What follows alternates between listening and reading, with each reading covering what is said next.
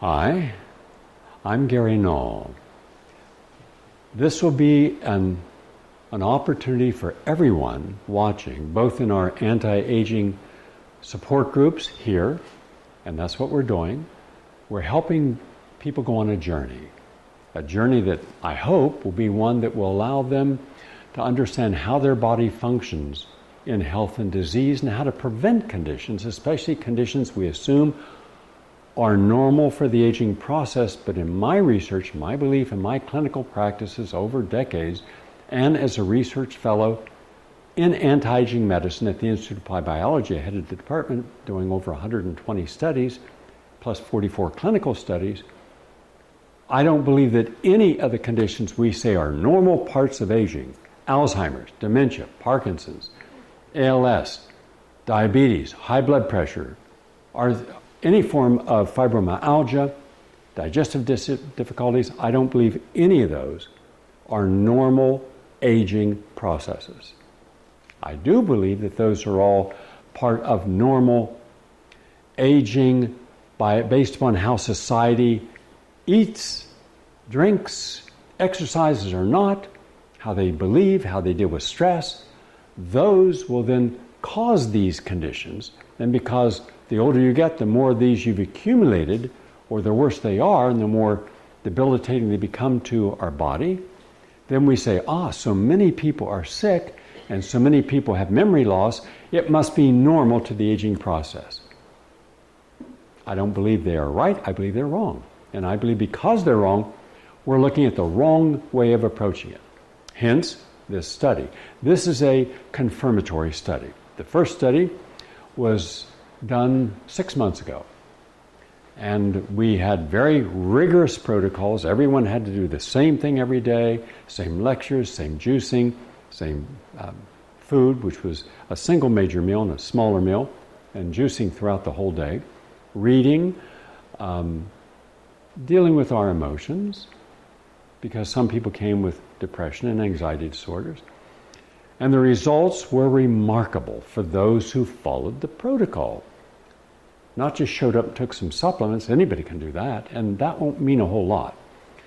But for those who did everything, and some of those people are in this room, they had some absolutely life-changing experiences, and the biochemistry, the blood workups, all of the, all of the measurements we did at the beginning of the study, and those didn't come from me, those came from outstanding scientists in the field, M D, PhDs, who said, this is what we want you to do for the people. We want to see these biological markers, and we did that. As a result, we had before and after blood, we had before and after the Hamilton Depression Scale, exercises timed and counted, and uh, wow. So they said, great, do it again. We're doing it again. And with the same number of people, same protocols. But more emphasis this time on quiet time, nature time, journaling, and conversations about what we can learn about life.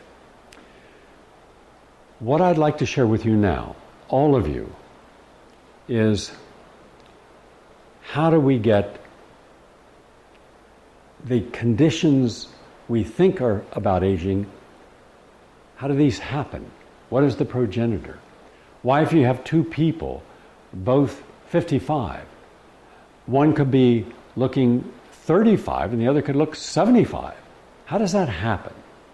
And if we are older, uh, let's say we're sixty and above, is there anything we can do to slow down this aging process or even reverse it?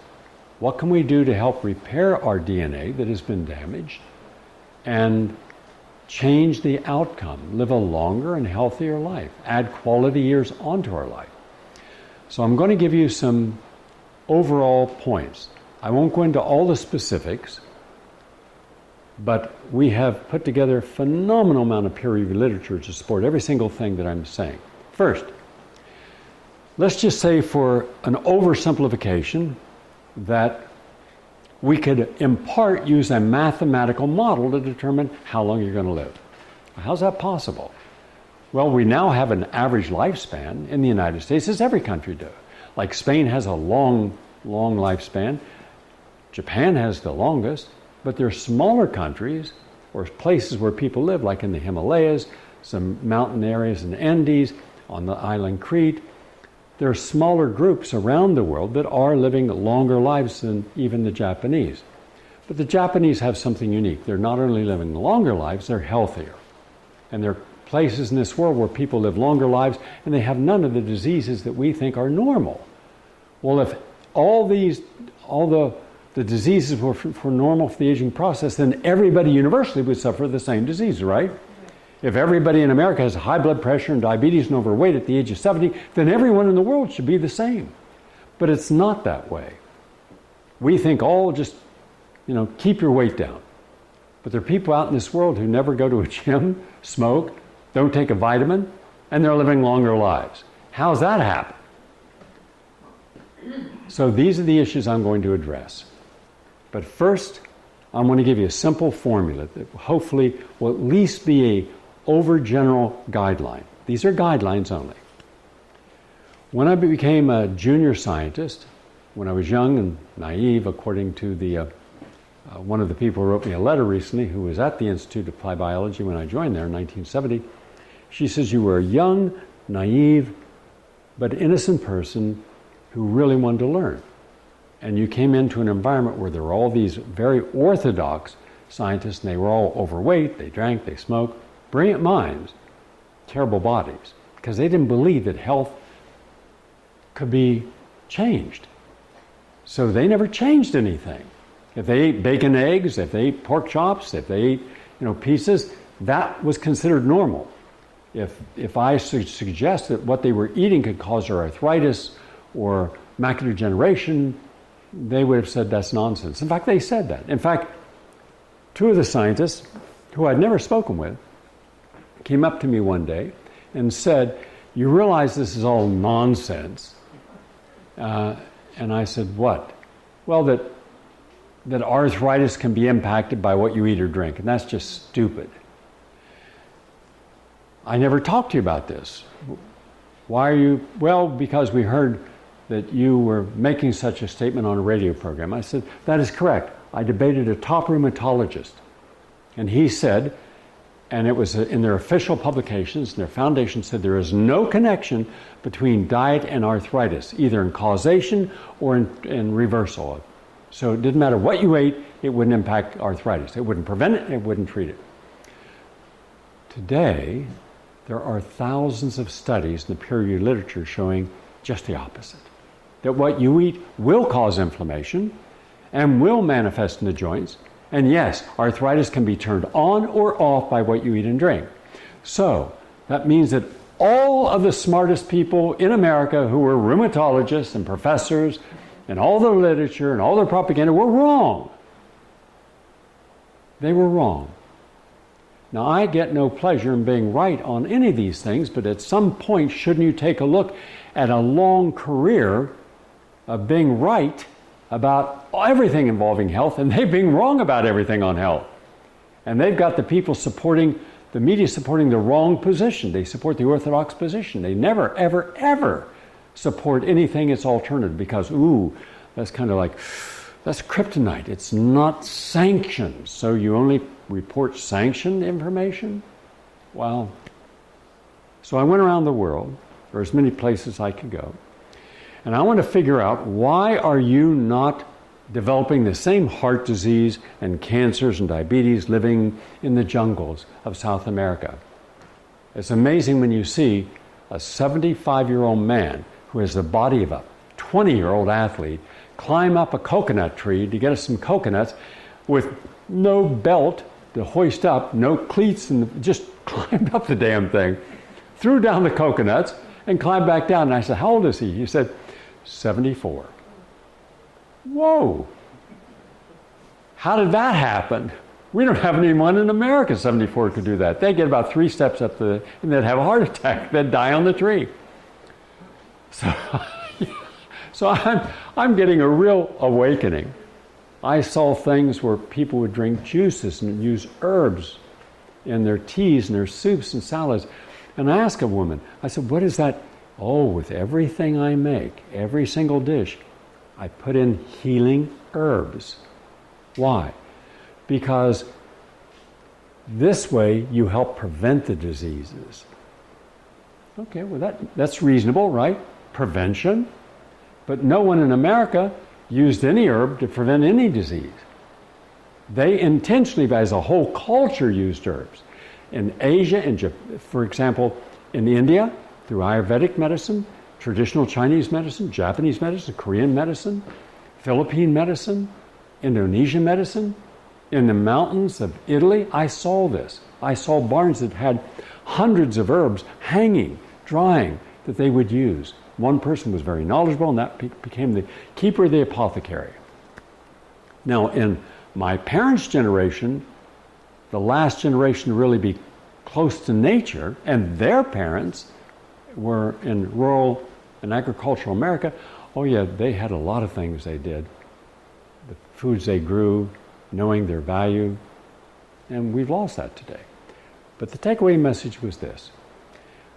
When I went into the Italian Alps or in, into France and the country and, and Spain and Ireland and Scotland and England and, and South America and Barbados and Trinidad and Venezuela and Brazil, all the places, I found one common denominator. And I spent about a month every day in my office in the laboratory at the Institute of Applied Biology pondering how could I share this with people where they would actually accept it, because it had nothing to do with any peer-reviewed literature. There was nothing on that in the literature. And here's what I found, that if you had a perfect diet, I mean perfection, on a scale of one to one hundred, it was about fifteen. If you exercise vigorously into your body's needs, combining both endurance and aerobic exercise, resistance exercise, and some strenuous exercise, intense exercise, about fifteen. If you sought ways of de-stressing from the normal stresses of life, and you were able to do mindful meditation or prayer, reading, uh, walking in nature, yoga, biofeedback, that would represent about fifteen. And that meant that the things that we think and give total credit to for determining our health represented a maximum, even adding in supplementation, of about close to fifty percent. forty-five, and then you've got your supplements in there, which is about five percent. So you're dealing with fifty percent. But here's what I understood, and this was only from seeing people and working with people. As important as all that is together, the people in other countries, they didn't have any systematic exercise program. They didn't take any supplements. A lot of them smoked.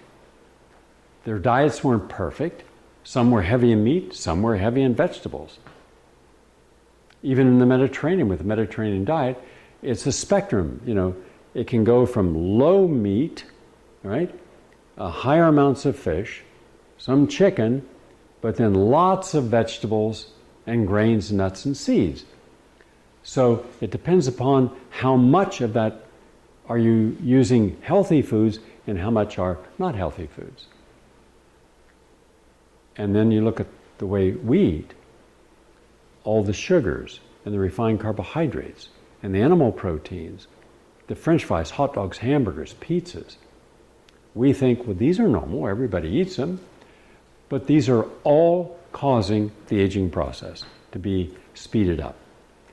When you cook something at a high temperature so it turns brown, French fry, pizza crust, bagel, potato chip, there's a chemical that is released called acrylamides. And those acrylamides are very pro-inflammatory.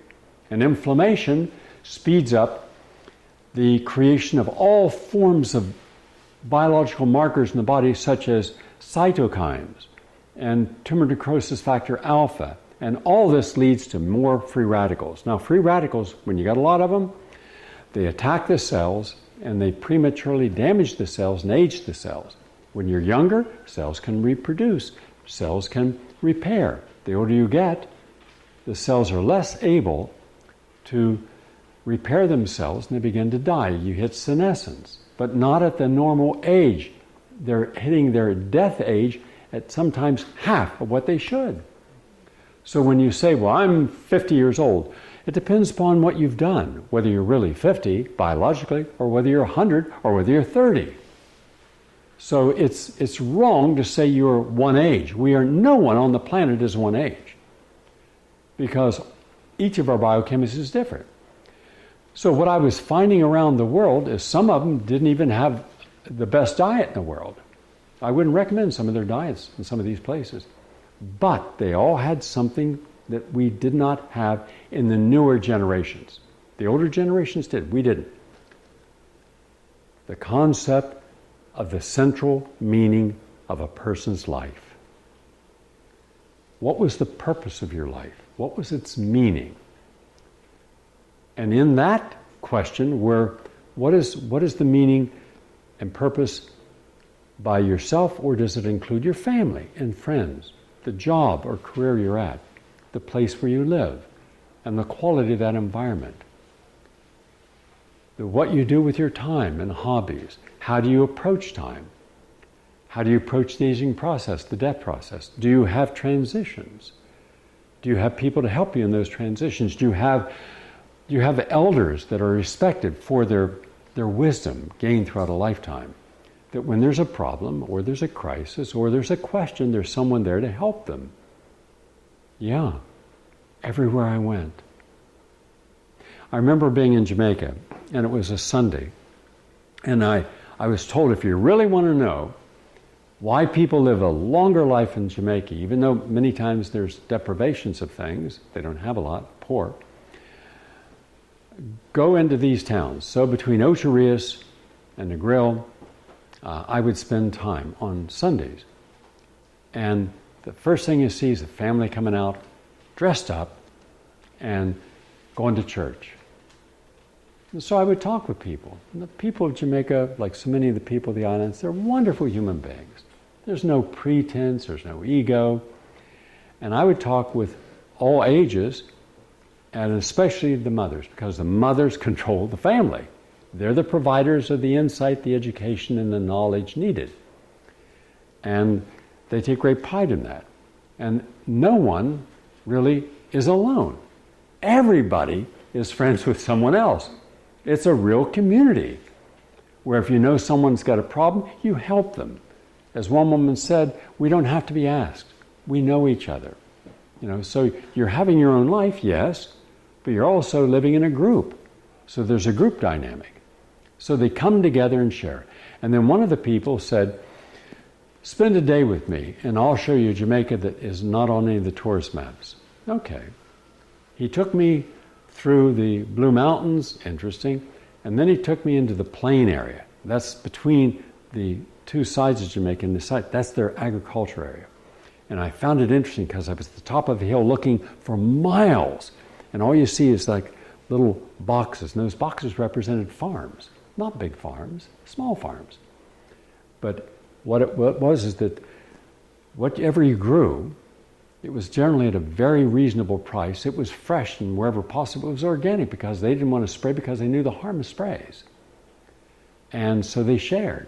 So you'd go to a, a market, and you'd have an enormous abundance of inexpensive food to eat. So as the woman said, we may be poor, but we're not hungry. And behind everyone's house, there were soursop trees and cherimoya trees and watermelon growing. And not the big watermelon we're used to, but smaller watermelons, but all kinds of fruits and vegetables and root vegetables and yucca and plantain and breadfruits. And they had great dishes, terrific tastes. The Caribbean has one of the greatest cuisines imaginable.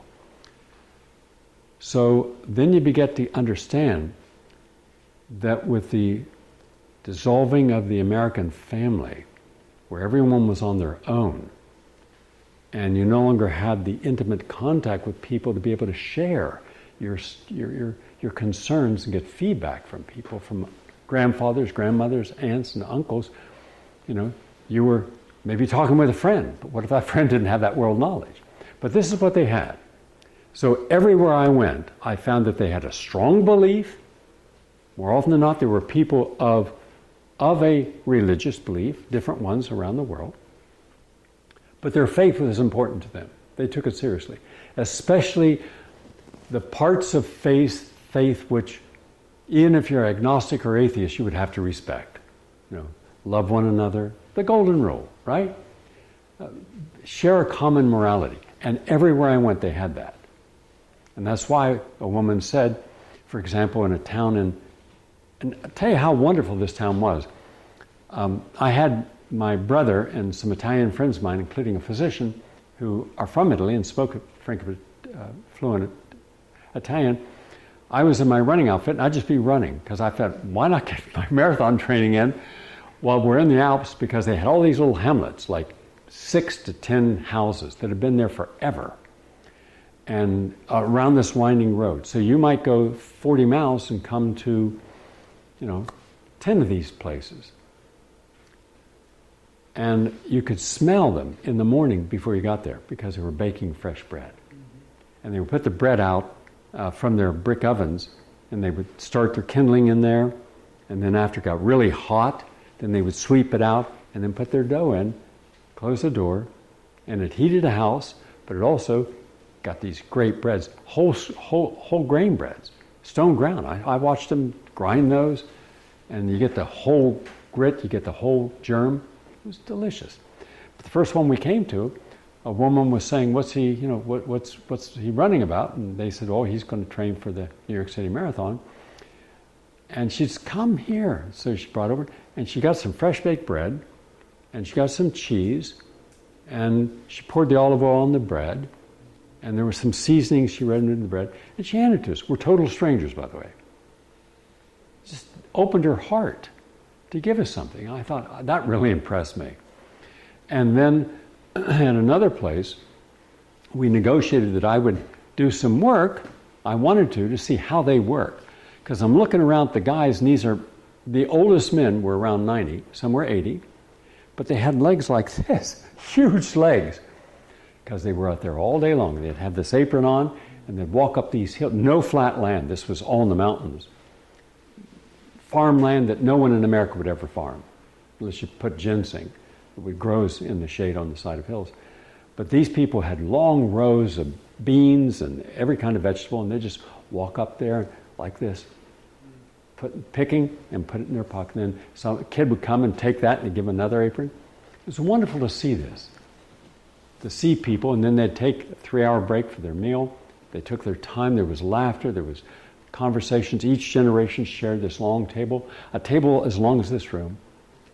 And to watch the love shared in their eyes between each other. So when the woman said about crime, she said, "We don't have any crime.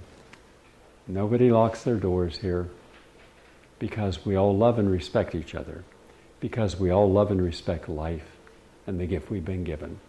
That stuck in my mind. So there I am back in New York.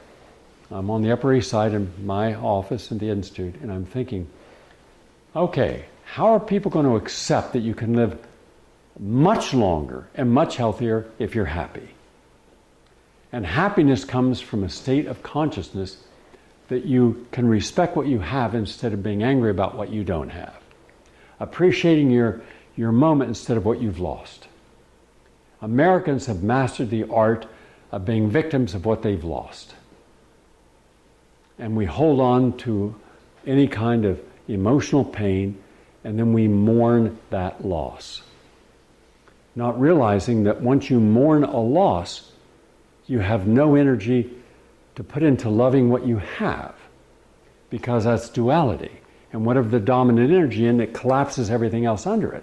So if your dominant energy is anger or control, if your dominant energy is deceit or manipulation, then you're going to be lying about everything, and now you've got to defend every lie, and you've got to remember what you lied about. So in every conversation, you're never open and honest because you're you're afraid that maybe you might say something that's the truth that will show them that you were lying. You know, it's like so many people are, are living a lie. They don't. Whatever they feel, they talk about it. But I found joy and happiness, no matter what a person's class standing, And they were fully aware of class. They were aware of the people who lived different lives because they could afford different things, but it didn't deprive them of being happy with what they had. That impressed me. So here's a very important lesson. I do not believe you can be healthy if you're not happy. You can be fit, but that's not health. That's only one piece. And we know how many people go to gyms at night. In fact, what I saw is when the these big power gyms began to open up all over Manhattan. Used to go, you'd go to Hawaii. These private gyms didn't exist. But up on Broadway, where I lived at the time, there were two gyms, and they were both on the second story. And at night, I would walk from my office, uh, my main office, which is eighty, eighty-third and Broadway. I'd walk down Broadway a few blocks, and then up a few blocks, and there were two gyms, and I would watch people. I'd just stand back and look up and watch. And what I saw was an extreme tension and anger, like they're burning off, you know, by running on the treadmill. Yeah, but I didn't see anyone happy. I didn't see anyone relaxed. It was overly intense. You know, when someone gets angry, suddenly, you know, their neck gets tight and their body tightens up and they get intense and their face tightens up. That's what I saw. And I'm wondering, why is it it's ten o'clock at night and people are not home? People are not enjoying their life and friends and family and their pet. Why aren't they at the opera or a movie? Why are they up there? Because there's a probability, not for everyone, but for some, because I asked them. They were coming from a very intense work, more often than not, down in the Wall Street area or the business area, and they were very competitive every day, and this is how they burned off their anxiety. They would stay on that until it, they felt relaxed enough they could go home. So it was like a part of their ritual. I'll go to a job that is unhealthy for me. I'll be extremely stressed. I'll lose my balance in life. I'll come here to burn off my anger, angst, stress. I'll go home and have nothing left at home except to continue working on my laptop or on my computer or watch television. And next morning I'll get up early. Instead of taking care of myself, I'll go back into that work environment, and that is what we do in America. Now, what I found is, so when you add in those who are happy, you can be happy and healthy, but not maximally healthy. A lot of people do just enough not to hurt themselves, but not enough to help themselves. Now, here's another part of the equation. When you see a disease manifesting as a symptom, that, that disease is far along. Let's say if disease starts, disease at one hundred is death, right? At zero, it's non-existent. My experience has been that by the time you recognize you have a problem, you're generally twenty or thirty years into the manifestation of that before there's any symptoms. So by the time you see the cancer, it's taken twenty years to develop. So we think, oh, we got it early. No, you got it very late. You're at the end stage of a healing crisis. That's the physiopathology. So then we deal with the symptoms. Let's take out the tumor, burn it out, surgic, whatever it is, destroy it with chemotherapy. Or if you got a heart problem, we'll take care of the symptoms. We'll put a shunt in, uh, or we'll do balloon angioplasty or bypass. Again, these are symptoms, relieving the symptoms. Now, in some cases, that's necessary because if you didn't, the person would die. But what does that tell you about the underlying cause? And that's where we fail, unless you're Dean Ornish, because Dean, in my opinion, the most brilliant cardiologist in American history, and he's the one who was the pioneer. And I know because I was there filming him when he was doing this original study, where he was able to reverse all forms of heart disease with just a plant-based diet, a healthy plant-based diet, exercise, and stress management. Now, there are other things we could do, but he was a unique and alone person. There's only a small percentage of cardiologists that have ever followed his work, and that he has the best outcome. In fact, for one of my newest films, Curing the Incurable, we filmed him, and he had nine patients who were going to have to have a heart transplant, literally taking an old heart out and putting another person's heart in. Not one of them had to have a transplant after they were all in his program. Now, that should have made medical headline news. And it got nowhere, nothing. Because the good news that Big Pharma can't control never gets out. In any case, so what did I learn? I learned that when a disease is taking over the body, it might be at sixty percent when you finally awaken. Now, let's say that you don't have a perfect diet or perfect exercise or perfect supplement or perfect dealing with stress. So let's say your, your diet is okay. You try to watch what you eat, but you combine some good foods and bad foods, right? And you're not really keen on drinking juices because it's time to make them and it's a hassle and who's, you know, forget that. So you'll uh, drink, you know, bottled orange juice someplace. And stress, not so good at it. You take an antidepressant, anti-anxiety drug, you, um, but you're not, you don't have the time nor the patience, the, the mindset to go out and do some mindful meditation every day. You might run out and do yoga, but and you feel good when you're doing the yoga, but the moment that yoga's over, you're right back on the phone and screaming at someone about something. So let's say on the scale of fifteen for each of those of being good, you're at half. So let's just say on the scale of living a healthy life, you're at about, let's say, twenty-five. All right? Okay. But disease is at fifty or fifty-five. Now, if you stay where you're at, disease always wins.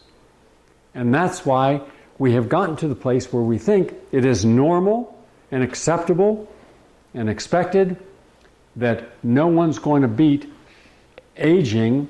So if you get to seventy-six or seventy-seven, then you've met, you know, the standard, and boy, you're you're lucky. You got to be seventy-seven, the average lifespan, or seventy-eight.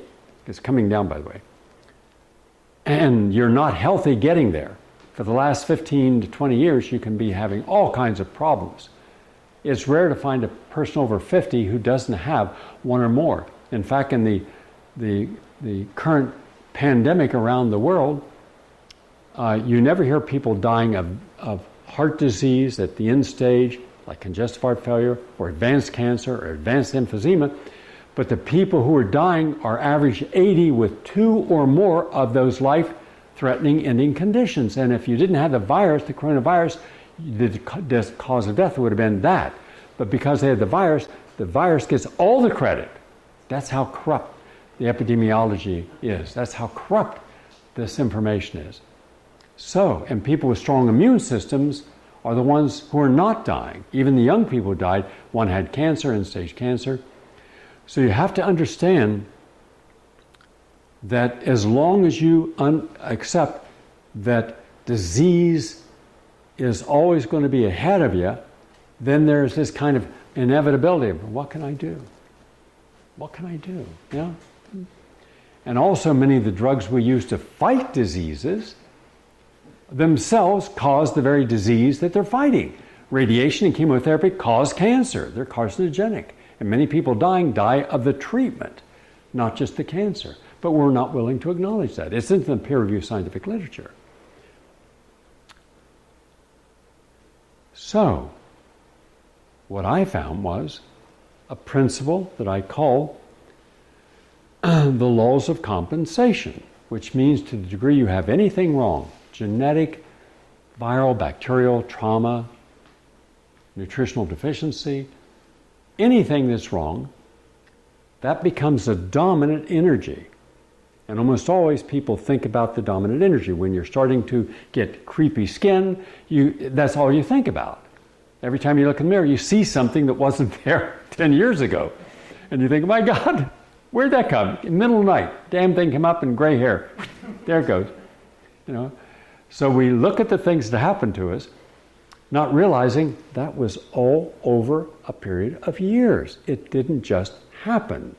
It is the cause and effect. So, the nature doesn't like a half-truth. So if you have evil, you have to have good. If you have love, you have hate. If you have joy, you have sadness. We live a life on a spectrum of duality. So if a disease can dominate and dominate the death process, why can't ultimate health dominate the health process? It's a basic, and nobody can nobody can challenge that with science, because we have the science, hundreds of thousands of peer-reviewed literature, and I have them. And I published in peer-reviewed literature. I've done over forty-four clinical studies. I've been invited to groups of scientists around the world to share this insight. So the idea is this, and you got to listen carefully to this. To the degree that you have an imbalance, first you have to understand, what am I doing that's contributing to the imbalance?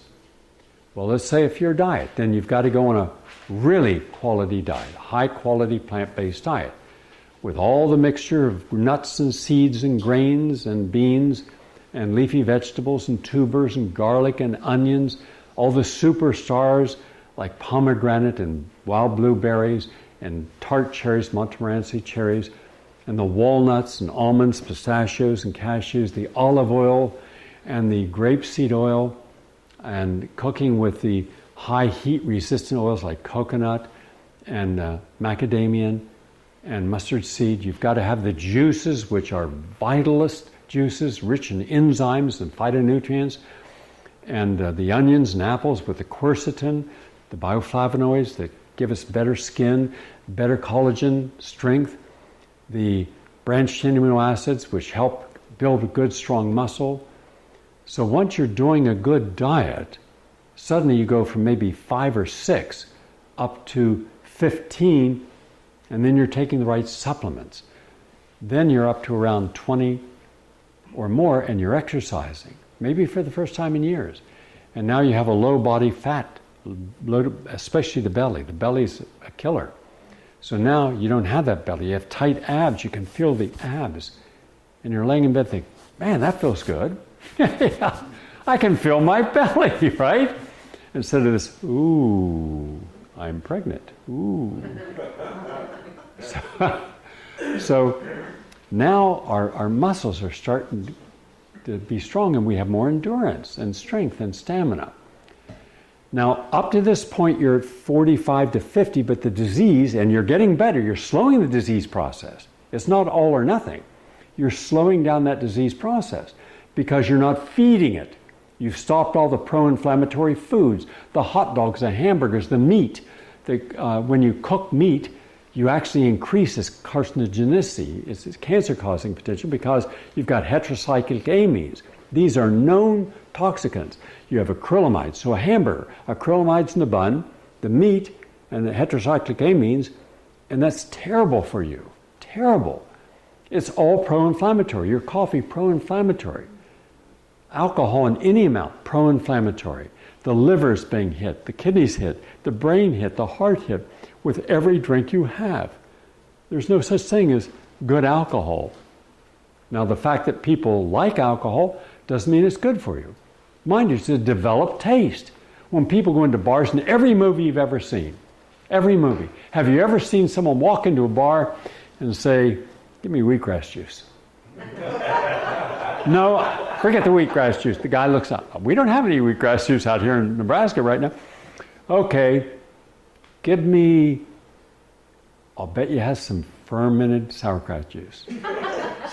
No, we're we're short on that too.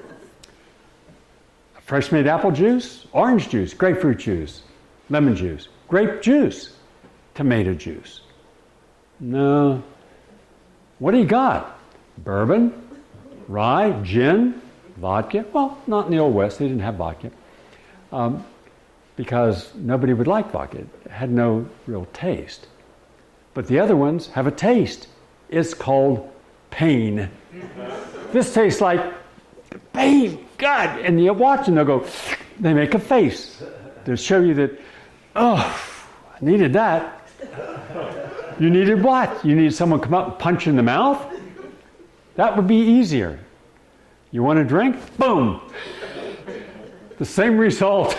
We just loosened your teeth, and now you got a little blood on your gum, and you got a fat lip. Better that than have a million heart cells, million liver cells, million kidney cells, million brain cells kill with each drink. And that's minimum. Well, I don't, um, that's not so bad. After all, I got, you know, what, four hundred billion brain cells? What? So what's a million cells?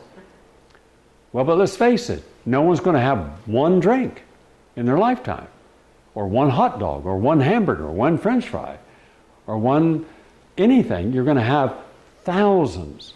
No one gets cancer from one cigarette. But add up all the cigarettes. In my family, the person, my dad smoked four packs a day, my mom smoked three packs a day, my older brother smoked four packs a day, my younger brother smoked two packs a day, and I didn't smoke. But I got a lot of secondhand smoke. Those damn fools. They were hurting me without realizing it. Now imagine, they thought it was normal to smoke, and everything stunk, especially their breaths. They drink coffee and smoke. And, and then my aunt would always, I had this wonderful aunt, she's Gary Michael, and she grabbed my cheek, and as she got close to give me a kiss on the cheek, I could smell the combination of cigarettes, and and, and I, I thought, oh God. And then I'd run in and wash my cheek. And then when they were talking, when they were smoking, it would affect the mucus in their mouth, as does alcohol. And then you'd start to, I'd be looking, and you see the boing, boing, boing, little saliva there in the corner of the mouth going, I'm looking at that going, oh God, oh God, that's grossing me out. Have you ever seen people saying, like, woo? You just want to say, hold on a second. Let me wipe that off. Open your mouth. Let's clean all that shit out. Their tongue is white and just gross. So, yeah, I was the odd one in my family. So now imagine that you're no longer creating inflammation, because the bedrock of almost the vast majority, I won't say all, but the vast majority of illnesses, certainly cancer and diabetes and heart disease and dementia and Alzheimer's and Parkinson's and A L S and, our, and fibromyalgia and gastrointestinal problems and cystitis is inflammation. And inflammation comes from any of the things that we shouldn't drink or eat. So once you stop everything that's pro-inflammatory and you start eating things that are pro-healing and slightly more alkaline, then your whole body chemistry begins over a period of time to create what we call homeostasis. And with that, you create nutritional balance. Nutritional balance is taking in everything that's really good for you in order to have a healthy body. The balance between what you bring in and what you end up with, that's balance. So if you want to be balanced and do the right thing, then where's there room for disease to manifest? It's not there. You're not feeding it. You're not creating it, even unintentionally. So when I looked at people in other countries, I didn't see intentional gluttony. I didn't see anyone ever in my travels anywhere in the world saying, see this plate of food here? I'm going to expand it and expand it and expand it and expand it. I'm going to eat five times more than what my body can hold. I never saw that. Never. Because cultures would teach, the wise men and women, the, the, the natural healers would say, don't eat more than what your body can handle, right? Where, and we once had that in America. What happened that we had all you can eat? And then people, you can't even get a normal dish. Let's just say you wanted a hamburger. It used to be it was a hamburger, right? That was bad on a bun. That was bad with some pickles or something. Meaningless. Piece of iceberg lettuce, probably sprayed with all the D T in the world on that one piece. Look at that. And now it's, nobody sells you a hamburger. You have to have two hamburgers, and then you've got to have cheese, and then I saw a commercial where they gave you French fries, and then they gave you hash browns, they gave you bacon, and then they gave you sausage, and they gave you something like this. And you're supposed to eat that and not die. How's that happen, right? So then when you finish the meal and you're bloated and you have taken in about five thousand milligrams of sodium, when you need about eight hundred to one thousand milligrams, and now your blood pressure's up and your blood sugar's up because you either got refined carbohydrate or, and, and I even saw what, I saw one commercial where they give you, they give you a big stack of pancakes, pure carbohydrate, pure sugar. And then they give you some false kind of maple crap you put on it. It's not maple syrup. And then they gave you sausages, and then scrambled eggs, and then hash browns. Just looking at that damn commercial, I began to have a heart attack.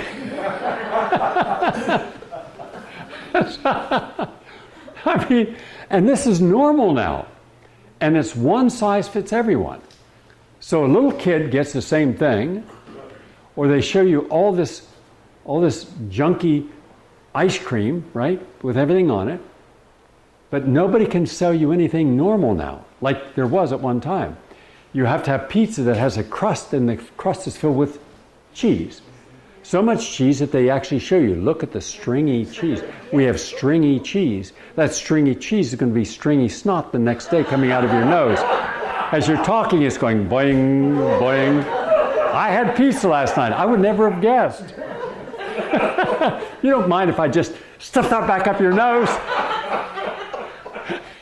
You, we were, we actually should, at every place that sells pizza, sell two nose plugs. Stick it in. It'll back up and come out your ears. What's that out coming out your piece of the crust? I guess. And you don't want to know how that pizza, you don't want to know how milk is made.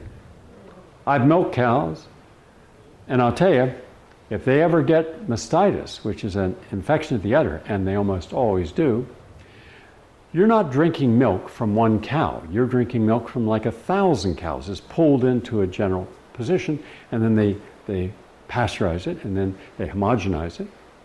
Well, what about all those cows that had infections? In the infective material that comes out in the milk is pus. That means every glass of milk you eat, every piece of cheese you're eating, you could be drinking pus.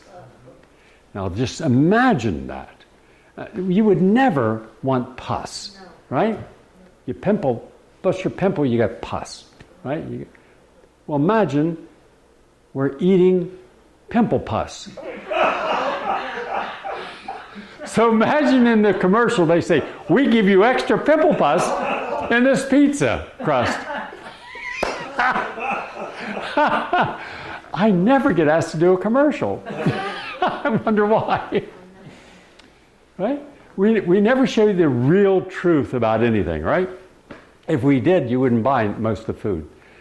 But we become gluttons, and we're morbidly obese, and we seem to have no sense of personal discipline to say, do I really need this? And this is where disease manifests, including the conditions that become the pathology of aging. So if you turn off inflammation and you turn on the healing foods, and the scientific literature shows you what can help us heal, what can help our brain, what can help our heart. Nitric oxide.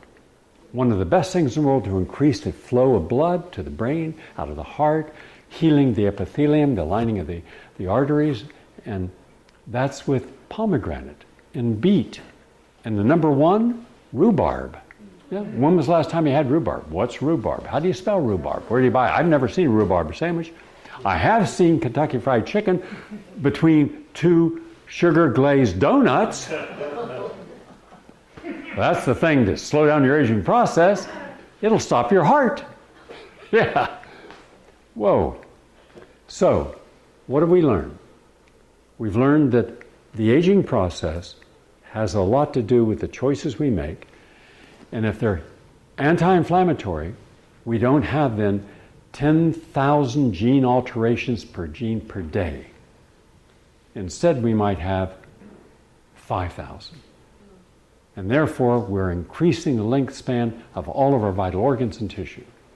Then if we take the right nutrients, we can actually increase the mitochondria, and we can decrease senescence or cell dying. Exercising, allowing the telomeres to lengthen, and the end stage, the end caps of the chromosomes are telomeres. And we don't want them unraveling and shortening because it speeds up the death of the cell. But exercise helps to lengthen that. Moderate fasting, so we're not always eating, helps us. Eating an earlier dinner and not having anything until breakfast. That's intermittent fasting. Fasting on the weekends with juices and smoothies to get our protein, but not solid food. That extends our lifespan. So you see, by watching what we eat and then taking in the foods that is, are maximally potent and with a minimal caloric intake, and watching our calories, so we restrict our calories to what our body needs. So we restrict our calories, check, anti-aging. We take in more fresh-made juices from organic fruits and vegetables, check. We take in the superstars that help our heart and circulation, like rhubarb and spinach and oranges. And by the way, vitamin C helps the body create more nitric oxide. And so we're increasing the health of our circulation, check. And we're not taking anything pro-inflammatory, check, big time. So we're not only now no longer supporting the pathogenesis of aging, we're de-aging and slowing down the whole process. Now, we're all aging, but we're not aging at the same speed, and that makes an enormous difference. So then we start looking at mindful meditation, looking at, are we living in the right place? Now, right now, I'm getting flooded with calls, flooded. Oh, Gary, can I come down? Sorry, but there's no room. I'm doing a clinical study. Why do you want to come down? Why do I want to come down? Well, because I'm in my small apartment. I can't go outside. I'm afraid to go anywhere. And my partner, this is just true story. This just happened today. My my partner came in, and now he's sick. Why is he sick? Well, because he didn't pay attention to wash all the material. If you buy a can of beans, wash the can. Anything that has a box, a can, is it's infected. Could be. Because people are handling it and breathing on it. Wash it. And I told him, wash everything. Wash everything. You know, and your hands, and wear gloves when you go out, and a mask. And he didn't do it. And as a result of not being attentive, and so now fourteen days, first being sick, but the trouble is this other guy just got over fourteen days of sickness. He was going back to work tomorrow. Now he's got to stay another fourteen days. Mind you, this virus doesn't impart immunity, so you can never get it again. People are being reinfected, especially in families, especially when one person in the family goes out and brings the virus back. In any case, and I gave him a whole protocol, what to do, you know, and I told him things he could take. But now, for the first time, he's paying attention to juices. We should all be drinking fresh juice. Orange juice is great for us, grapefruit juice. Orange, grapefruit together is great. Lime, lemon, orange, and grapefruit together, phenomenal. Green apple and lemon, terrific. But we're, as Americans, we're not drinking the right things. We're not eating the right things. We're not handling stress right. Our stress is compounded when we are passive and watching as a spectator reality shows that are, are brutal and and vile and show the worst of human nature, and that creates stress in us. When you're watching something stressful, you become stressed. And that's why when we're watching something violent, our blood pressure goes up. Why can't we watch fun things? If you're at home now, watch the Marx Brothers, watch Cary Grant films, watch W C Fields, watch something that allows you to laugh and keep light and satisfied. You can also go up on YouTube and find how to do yoga at home, how to exercise at home, how, how to de-stress at home.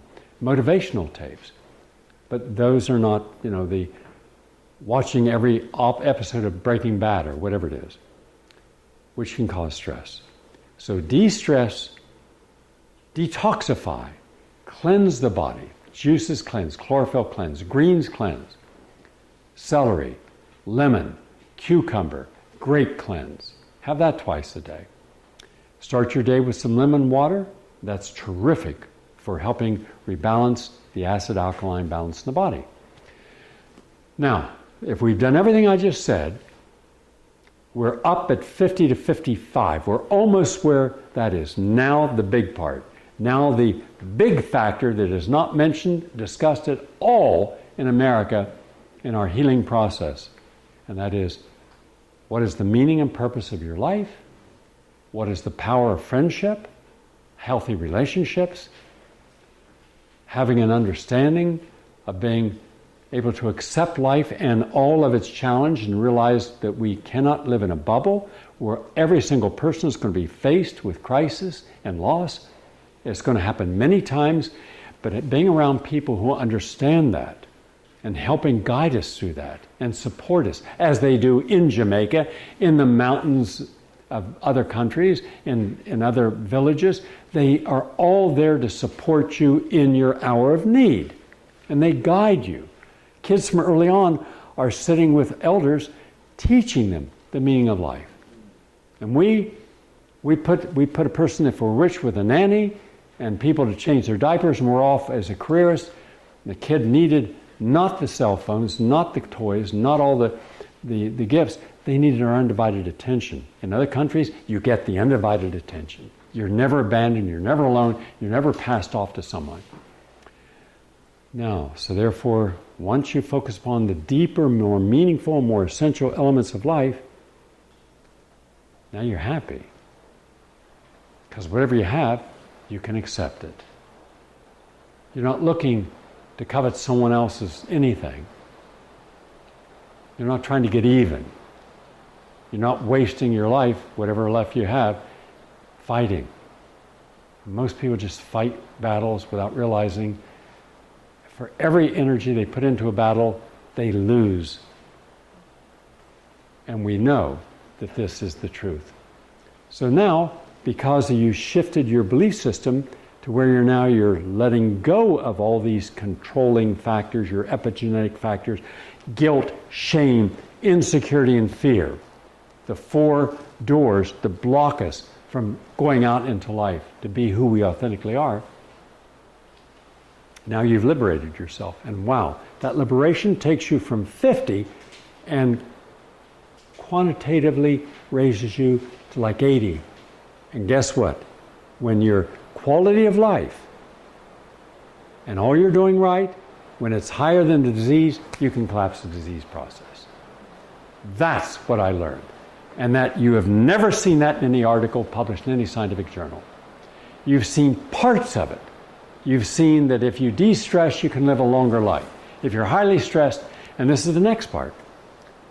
Uh, Richard Gale, a scholar, and myself spent one year, this past year, adding up what the actual scientific literature guesstimates, because it can never be exact, how many years you add to your life or how many years you take away from your life based upon the choices you make. For example, let's say we're starting with a mean of seventy-eight years. As an average lifespan. It's more or less depending upon the country. But for America, let's just say it's seventy-eight. Now, let's say we can add years on if we have a healthy plant-based diet, organic, fresh, with juices, figure around anywhere from seven to nine years. And if we exercise daily uh, for about an hour, then we can add, let's say, another ten years on. And if we don't smoke, and don't drink, we can add, add up to another seven years. And if we take the right supplements that our body needs in the right amounts, we can add about another seven years. And if we, if we, if we, let's say, if we keep our body healthy and clean, all this adds up. You factor in the genetic factor of how long your parents lived and their parents and their parents. You should go back about seven generations. And then you get an idea of, I can put all these years onto my lifespan, quality years without disease? Yes, you can. So you add them up. Now you got to add the things that take years off your life. If you work night shift for more than ten years, you can take up to ten years off. If you're allowing electromagnetic pulses, let's say you work around Wi-Fi, or you're on Wi-Fi all the time, like students and people are, and computers and cell phones. You could take up to ten years off. If you're smoking, depending upon how much, for how long, you can take anywhere from, let's say, four to twenty-four years off your lifespan. If you're drinking, you can take about ten years off your lifespan, depending upon how much alcohol, what percentage of alcohol, and how much you drank. Because you're destroying the kidney, the liver. You're, you're destroying the support system, like the liver, that has to metabolize everything. If you're stressed and you're dealing with stress inappropriately, you can take a lot of years off, you know, like ten or more. Again, these are all variable. You can go up or down depending upon what you specifically have done. There's no exact amount. I'm giving you general, general figures. So when you add up all the things that take years off your life, they far exceed what adds years onto your life. So therefore, that's how, why we come to an average age of seventy-eight. You take your longest-lived people and your shortest-lived people, and that's where it is. And heart disease is the biggest factor, not opiates. We thought it was opiate deaths, fifty, sixty thousand dying each year of opiates. No, it was heart disease in younger people, because younger people didn't have the advantage like I grew up, where the food wasn't perfect, but we didn't get overfed. Nobody was, I was lean and wiry. And everyone else in my family was as well. We only, I only remember having three people I knew in my town who were overweight, right? And I'm sure many of you had the same, right? The people were leaner. And also we were outside a lot. We ran a lot. We biked a lot. We played a lot. We had no computers. Also, we did chores. We gardened. You know, you're always working, doing something. And also, we had time, we had to go to bed. I cannot tell you how many times Mom said, time to go to bed. I'm not sleeping. So I go upstairs and I'd look out the window and I'd see someone, and I'd go downstairs. He's not in bed. Tom, Tommy's not in bed. I don't want to be in bed. You go to bed. So I go upstairs and I climb out on the roof. So, Tom, Tom, come up. So all my buddies every night would climb up. I thought I was getting away with it. My mom was watching all of them climb up. She said, so we'd play in my room, and uh, and she would say, Gary Michael, is your lights off? I said, almost. And they'd run out the window at that point. But we had a chance to be children, not little adults trying to appease the egos, which are insatiable and unrequited by our helicopter parents, because we didn't, no one I knew had helicopter parents. And we had social norms, manners, morals, Uh, honesty, and we were held accountable. All of these things allowed us not to be stressed all the time. People weren't stressed because there was jobs for everyone. And you were told if you went to college there'd be three jobs for every everyone who graduated. And that was important. But knowing that we would sit down, in my house we'd sit down at six o'clock and we'd have dinner. And dinner didn't start till everyone sat down. And then anything we needed to talk about, we did. You know, and it was never a case, I don't want to eat this. You'll sit here until it's done. Did anyone else, your mother ever tell you that?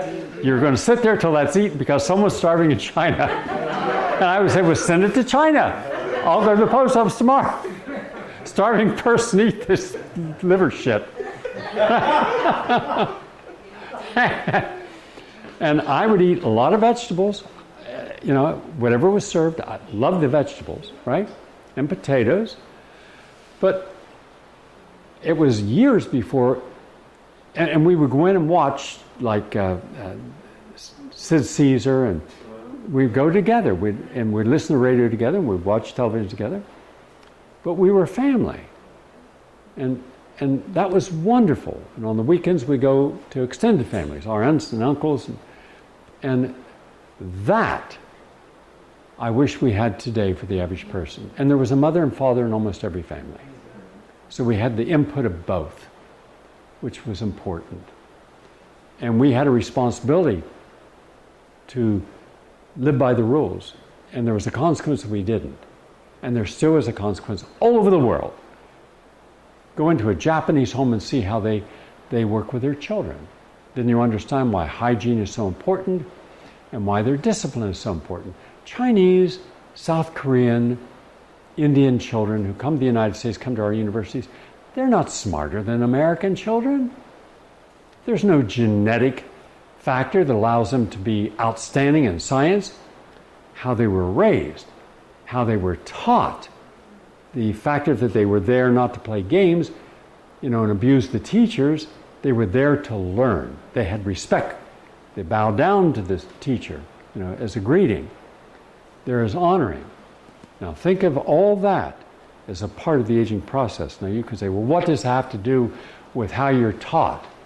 Well, if you don't want to te- be taught, then how are you supposed to learn about health? And how are you supposed to learn about keeping yourself fit? And how are you supposed to know about which foods will cause disease and which one will prevent them? See? In other cultures, they don't have the same type of diseases we have. Now, there's no society that's perfect, but when you see who's living the longest life, they're doing things we're not doing. And they're doing it right, and they have for centuries, for millennia. So, for all of you who are at home doing this, and we've sent you all your videos so you can exercise, meditate, de-stress. You have everything you're supposed to be doing, and I'll be sending you these, these videos on a regular basis. Now you get the big, larger picture.